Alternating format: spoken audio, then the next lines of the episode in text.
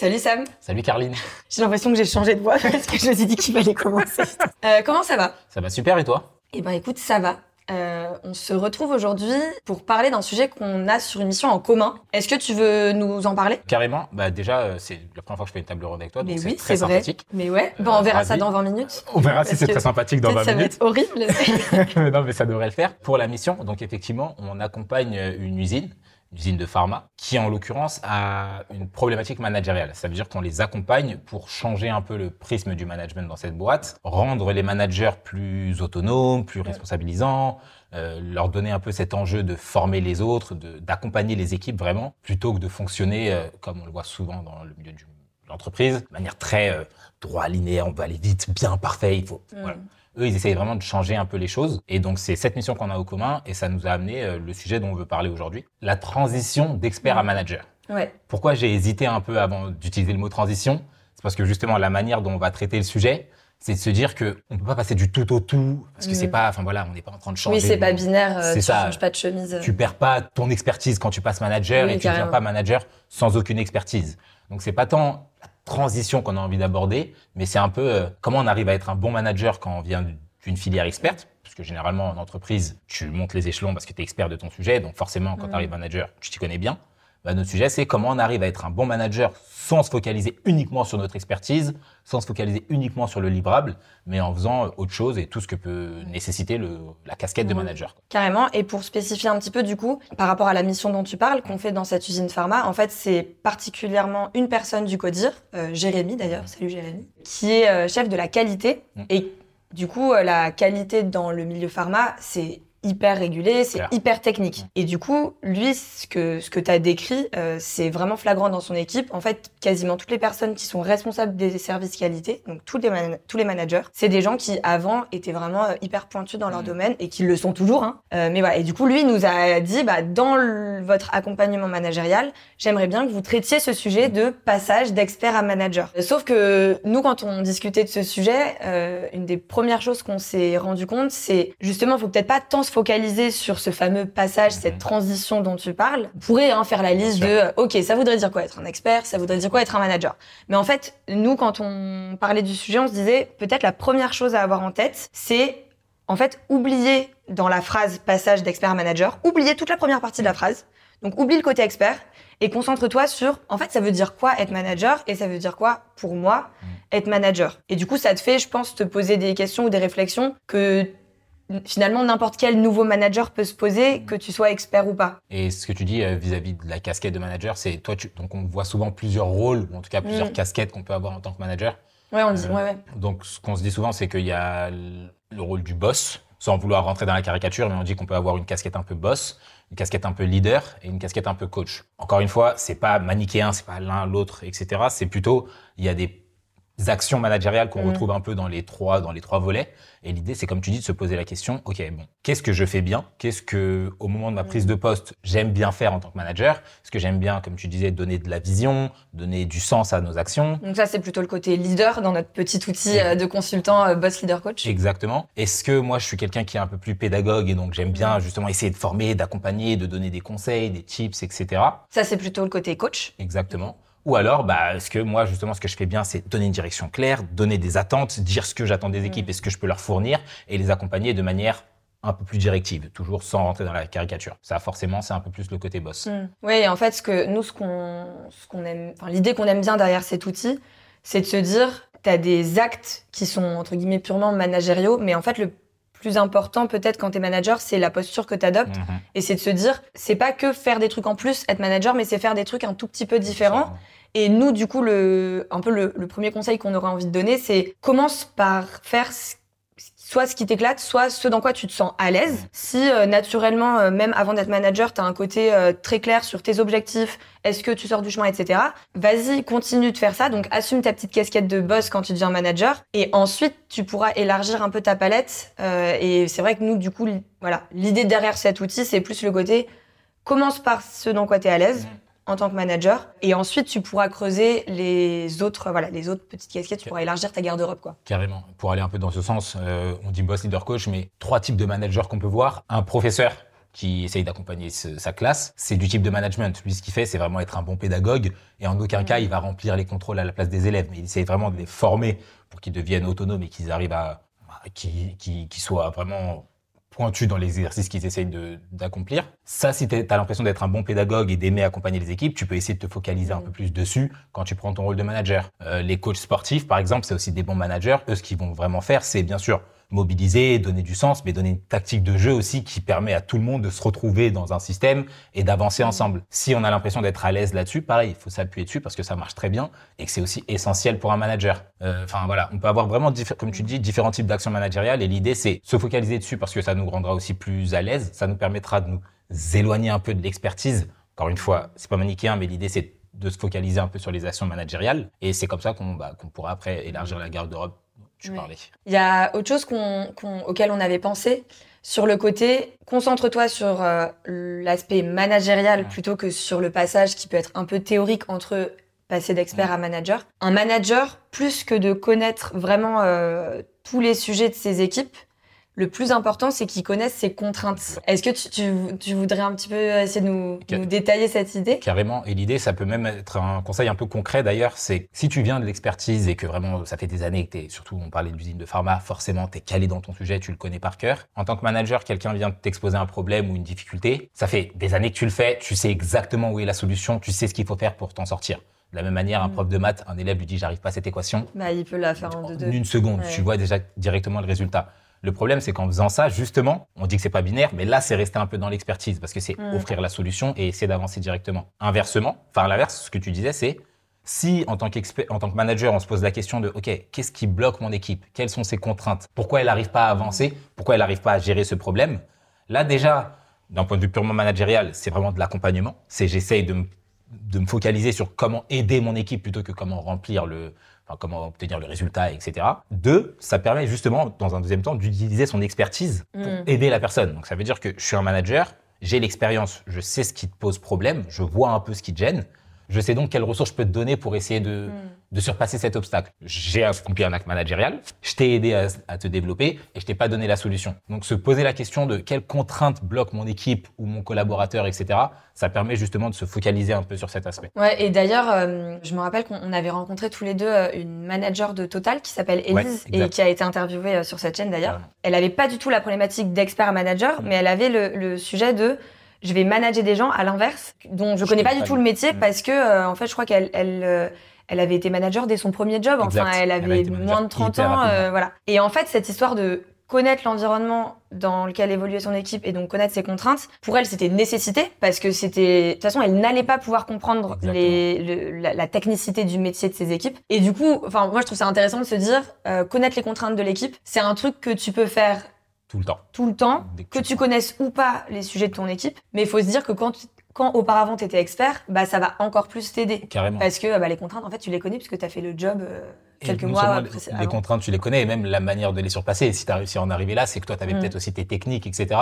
Donc, c'est vraiment mettre l'expertise au service de ton management. C'est ça mm. qui est intéressant dans, cette, dans ce conseil. Ce qu'on s'était dit aussi, euh, c'est que, parce que pourquoi on a pris ce sujet, c'est qu'on se disait que c'est pas évident quand même de passer d'expert à manager. Euh, il faut, il faut le, il faut peut-être le rappeler. Et du coup, nous, on s'était dit qu'un qu'un truc intéressant à faire quand t'es déjà bien dans ton poste et que tu vois que tu galères un petit peu à vraiment assumer ton, ton rôle de manager, et eh ben tout simplement, c'est d'en faire un sujet. En fait, c'est pas de, de, de, régler le truc tout seul dans ton mmh. coin, mais c'est d'impliquer tes, ton équipe ou tes N-1 dans, dans ce sujet-là. Mmh. Euh, très concrètement, moi, j'ai en tête euh, une, une, manager que j'accompagne, qui est passée manager parce qu'elle était experte. Entre en fait, elle était très forte mmh. dans son métier. C'est euh, Amélie d'ailleurs. Coucou Amélie, si tu nous regardes. Elle avait en charge l'animation de showroom dans, dans un dans un bout d'une région, puisque c'est des fonctions qui sont très régionalisées. Elle était très forte. Donc elle est un peu devenue experte de son métier et du coup elle est passée chef de l'équipe. On discutait du fait que c'est pas évident autant pour elle que pour la personne qui l'a remplacée parce que elle en fait euh, tous ses interlocuteurs dans les showrooms, c'est des showrooms de salle de bain, en fait, euh, il continue de l'appeler parce qu'elle est experte de son métier, elle a tout le relationnel, etc. Et pareil, c'est- je veux dire, c'est- un secret pour personne que pour, pour euh, la personne qui est venue la remplacer, bah, il y avait un enjeu de euh, il faut que je m'affirme, c'est à moi de créer la relation avec les showrooms et machin. Et en fait, je, je- je lui avais dit, euh, il, il- il faut que tu l'explicites, ça, il faut que tu en fasses un sujet avec la personne qui a pris ton poste. Déjà en assumant que, bon, en vrai, c'est pas évident. C'est pas facile, Enfin, c'est clair. et, euh, et ensuite se dire, du coup, concrètement, quel territoire euh, je te laisse, sur quoi je peux encore me permettre d'intervenir, voilà. Et en fait, ça, on pourrait se dire, tu peux le faire que tu sois expert ou pas avant, mais mais c'est d'autant plus important de le faire quand tu as vraiment euh, l'historique du métier, parce que tu peux te dire qu'en fait, si tu prends pas le temps de cette réflexion, bah ça risque un peu de entre guillemets de ressortir des frustrations, des machins, de ouais mais ça j'aurais aimé que tu me le laisses le Mmh, faire. Enfin, je, suis d'accord pour plusieurs raisons. Un, c'est ce qu'on dit toujours, mais généralement, expliquer ses actions managériales et les expliciter, c'est toujours un bénéfice. Enfin. On comprend, il n'y a pas de surinterprétation, il n'y a pas de procès d'intention. Donc, quoi qu'il arrive, ça facilite les Mhm. choses. Mais il y a aussi ce que tu dis, c'est que, en fait, c'est pas tant un problème individuel. Passer d'expert à manager, c'est bien sûr un truc de posture, ok, mais c'est aussi dans la manière dont tu accompagnes les équipes. Si tu es trop expert, ça veut dire que tu mets trop la main à la pâte, que tu es encore trop dans l'opérationnel, etc. Donc c'est un sujet commun. Le mettre sur la table, c'est effectivement être plus au clair sur qu'est-ce qui nous pose problème, comment on arrive à avancer, qu'est-ce que je te laisse, qu'est-ce que je garde, les difficultés que moi je rencontre, et du coup, bah, Mmh. il faut que tu m'accompagnes aussi dans Ouais, ce mouvement-là. Enfin voilà, c'est vraiment un, un travail de relation plus qu'un travail individuel de moi je dois changer de casquette Mm. quoi. Et dans ce, ça va vachement de- dans ce sens. Et ça m'amène à un deuxième exemple. Donc nous il y a un codir qu'on accompagne qui est très très fort. Enfin c'est vraiment un codir on aime beaucoup l'accompagner. Leur problématique c'est que eux ils étaient beaucoup trop héros justement. Ils mettaient trop la main à la pâte, ils étaient trop dans l'opérationnel, trop Mm. experts, ils adorent leur métier. Donc forcément t'es vite happé par euh, par ces sujets-là. Et ils avaient envie justement de passer un peu plus manager, de laisser Mm. plus la main, de devenir plus responsabilisant. Quand, quand tu dis, euh, pardon, euh, je, je t'interromps, quand tu as dit ils étaient trop héros, ça veut dire qu'ils ils faisaient les choses euh, plutôt que de les faire faire. entre égaux. Exactement, Parce que exactement. c'est un peu notre jargon ça, Albus du modèle de l'aventure, mais C'est ça, en fait, ils avaient tendance parfois à faire à la place des équipes, Ouais. ce qui est un problème par essence, parce qu'en fait, les équipes se sentent déresponsabilisées de leur sujet, elles se démobilisent, etc. Et donc, avec ce codir, on a entamé un travail de justement devenir un peu plus manager ou quelle casquette on essaie d'adopter. Et pour se challenger un peu plus et pour aller plus loin dans, dans cet aspect-là, quelque chose qu'ils ont pu faire et donc qu'on peut vous conseiller aussi, c'est euh, l'engagement public.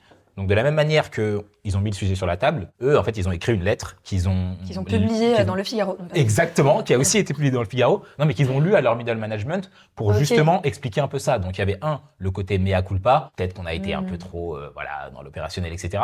Deux, l'attente. Voilà ce qu'on a envie d'être, voilà ce qu'on attend de vous. Mm. Trois, bah faut qu'on s'aide mutuellement sur ce sujet. Et donc ça, non seulement euh, ça permet de mettre un peu plus au clair ce qu'on doit faire. Mais il y a aussi le côté très, euh, en fait, on s'est mis à plat devant vous, donc en fait, on Mm. peut plus faire marche arrière. On vous l'a dit, vous avez des attentes maintenant.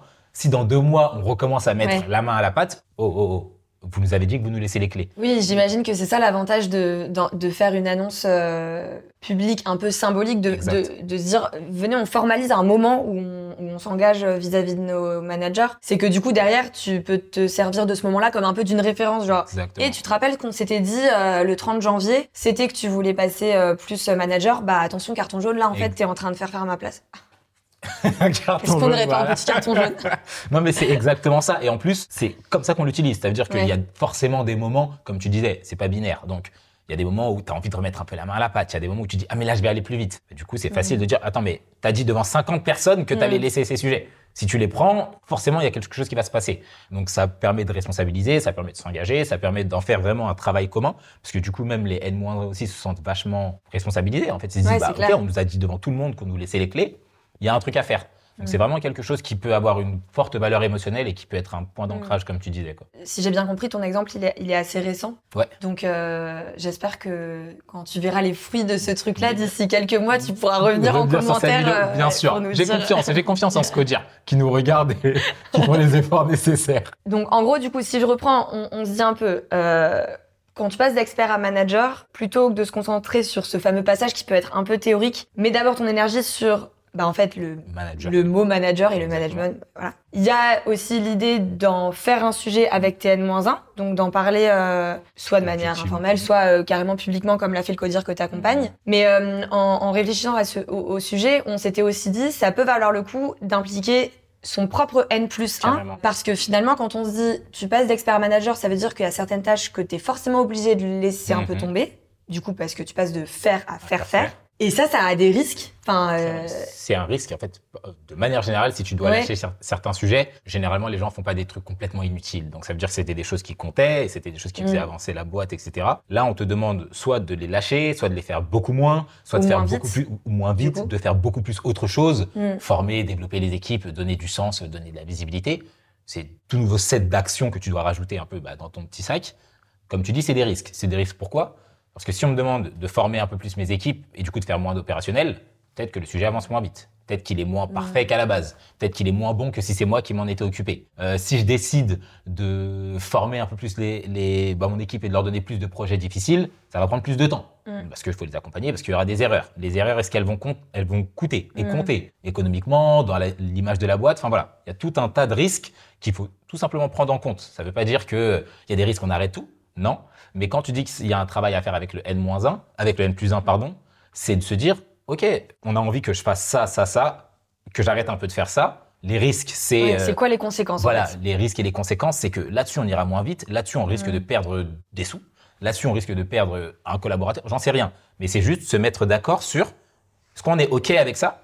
Si oui, ça veut dire qu'on me donne le mandat de faire ce qu'on m'a demandé de faire. Sinon, bah, c'est pas possible. Il y a un truc qui bloque. En fait, du coup, j'ai l'impression que euh, le vrai sujet, du coup, enfin, entre guillemets, la, la discussion à avoir avec son N plus 1, c'est pas tant quel sujet je dois lâcher, mais c'est si je lâche tel sujet, c'est quoi la conséquence et est-ce que tu es prêt à me baquer sur ça? Exactement. Est-ce que tu es prêt à ce que, euh, voilà, comme tu disais, le projet prenne plus de temps? Parce que bah, moi, ça fait 10 ans que je les mène, donc si c'est moi qui le fais, ça ira trois fois plus vite. Voilà, c'est plutôt parler des risques, des conséquences de, de lâcher certains sujets d'expertise, plutôt que de parler de... Euh, ok, bah maintenant il faut que tu fasses ça, euh, ou alors il faut que tu arrêtes ça. Carrément. Et il y, y, a un petit conseil un peu concret qui va dans ce sens. Dans le cas où on accepte de prendre un peu plus de risques, en tant que manager, encore une fois, si on nous présente un projet ou un livrable ou une solution, on sait exactement ce qu'on peut faire pour aller plus vite, ce qu'on peut faire pour que ça mm. soit un peu mieux, etc. Ce qu'on conseille, ce qu'on peut conseiller, c'est un travail en deux temps. Ça veut dire qu'on vous présente quelque chose, quoi que ce soit, un projet, etc.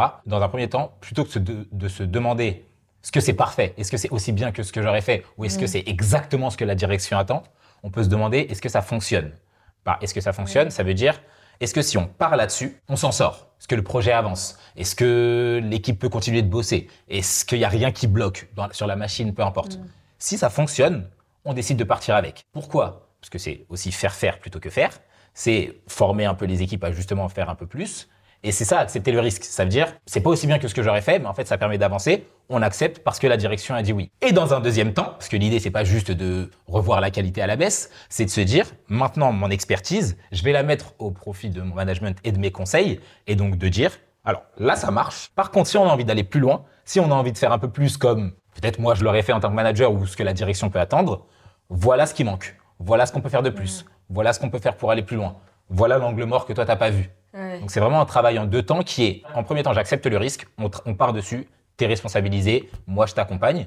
Mais après, sachant que l'objectif c'est de développer les équipes, bah, c'est de donner des conseils, des trucs très pratiques, pragmatiques pour aller plus loin et que la, fois suivante, bah, en fait, ça soit pas, ça marche, mais ça soit, ça marche bien. Oui, c'est ce que, parce que je me disais en t'écoutant, euh, ah ouais, théoriquement, euh, j'y crois vachement, mais c'est hyper dur de demander à des managers d'accepter que la qualité elle baisse ou que ou que le, délai de, livraison des projets, par exemple, euh, baisse. Carrément. Euh, Mais, c'est pour ça que ça va vachement dans le sens de ce que tu as dit avant. C'est qu'il faut que ça soit ouais, discuté il faut avoir avec. Un, il faut avoir un backup de son N plus 1 carrément. Et, d'ailleurs, euh, bah, pour reboucler avec le manager, notre notre manager Jérémy, enfin notre membre du CODIR de cette usine pharma, ce qui était, enfin moi, ce qui m'avait marqué quand il m'avait émis cette demande-là de d'accompagner ses équipes à passer d'expert à manager c'est qu'ils m'avaient pas dit euh, ouais ils ont besoin je sais pas de, de, de, progresser dans leur manière de gérer les EFA tu vois. Pas mm. du tout. En fait ils m'avaient dit moi ce que j'attends d'eux c'est qu'ils viennent vers moi en me disant ok là en termes de staff ça va pas passer.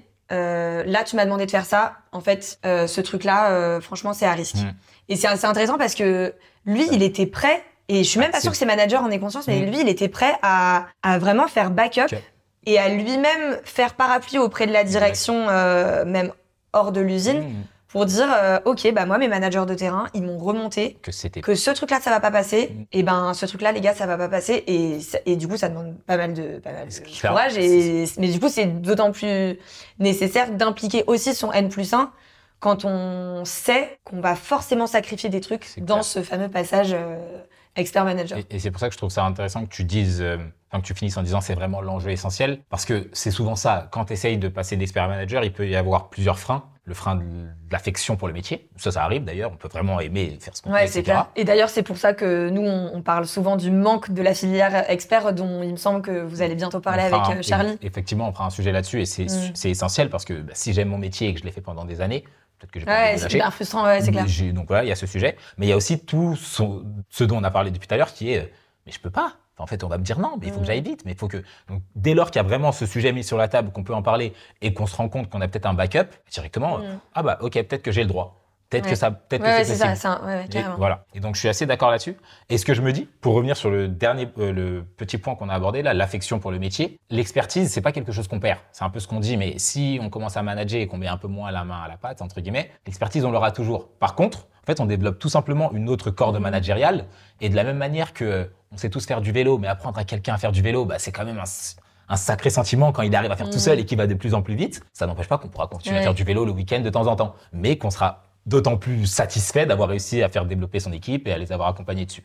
Oui, oui, il y a vraiment un truc, euh, je pense, de, de fierté de transmettre ce Mais que tu sais faire. Clair. Après, je, je pense aussi qu'il y a beaucoup de gens qui, tout simplement, n'ont pas envie de devenir manager parce que, enfin, voilà, plein de raisons qui leur sont propres. Mais, euh, mais je me rappelle, bah, c'est Pa- Patrick euh, que, que on connaît bien sur cette chaîne, Mm. à qui j'avais demandé, mais toi, c'est, enfin, c'est pas frustrant pour toi à un moment donné dans ta carrière de consultante de d'être passé de c'est toi qui fais euh, tous les points clients, toutes les animes, etc., à euh, bah, gérer les projets euh, et ne pas faire toute la production. Mm. Il m'avait dit, bah, en fait, euh, tant que tu connais pas entre guillemets un peu le plaisir de d'accompagner quelqu'un, de voir que cette personne va faire à un moment un truc que une semaine ou un mois ou un an auparavant il savait pas faire. Franchement, c'est un sentiment de satisfaction de ouf. Mais c'est c'est sûr. Et, quand tu ressens ça, enfin, je pense que c'est un, c'est un peu ça aussi qui peut être euh, hyper enthousiasmant Mais, mais complètement. quand tu deviens manager. Pour aller, pour reprendre la mission qu'on a en commun, donc un manager que j'avais rencontré euh, dans l'usine de pharma en question, pareil, il adore son métier, ça fait 20 ans qu'il le fait, donc en fait il y a un truc de, j'ai pas trop envie d'être manager. Et en Mhm. fait on, on- on discutait et on a fini par parler du sport où il me disait que lui pareil, ça fait 20 ans qu'il fait aussi du foot et qu'il s'est mis à coacher l'équipe de son fils. Ah bah voilà. là, Mais au début, c'était très, il disait c'était très chiant, j'avais envie d'aller sur le terrain, Ouais. mais cours plus vite Et en fait, la première fois qu'ils finissent par gagner un, deux, trois matchs, Ouais, ouf. il est aussi content que l'équipe Ouais, et ça l'empêche pas le week-end d'aller jouer avec ses Mm. potes. Donc comme tu dis, c'est vraiment juste une fierté supplémentaire que tu peux ressentir et qui, qui vaut carrément le coup. Quoi. Et bah sur cette note euh, assez euh, enthousiasmante, on l'espère, euh, on, on peut conclure notre table ronde. Mhm. Donc ce qu'on s'est dit au niveau des conseils, c'est que, un, plutôt- comme tu l'avais dit, plutôt que de se poser la question de la transition, on essaye de se poser la question, OK, quelle casquette managériale j'ai envie d'adopter, enfin de porter, avec quelle posture je suis plus à l'aise. Mhm. Ça, c'est vraiment quelque chose qui peut aider. Ce qu'on se dit, c'est que c'est important d'en faire un sujet. Donc, un sujet Mhm. avec les N-1, en parler, mettre ça sur la table, être transparent. Déjà pour expliciter les difficultés et parce que ça permet de travailler ensemble. Et le troisième point, c'est un peu euh, devenir manager, c'est devoir gérer des risques.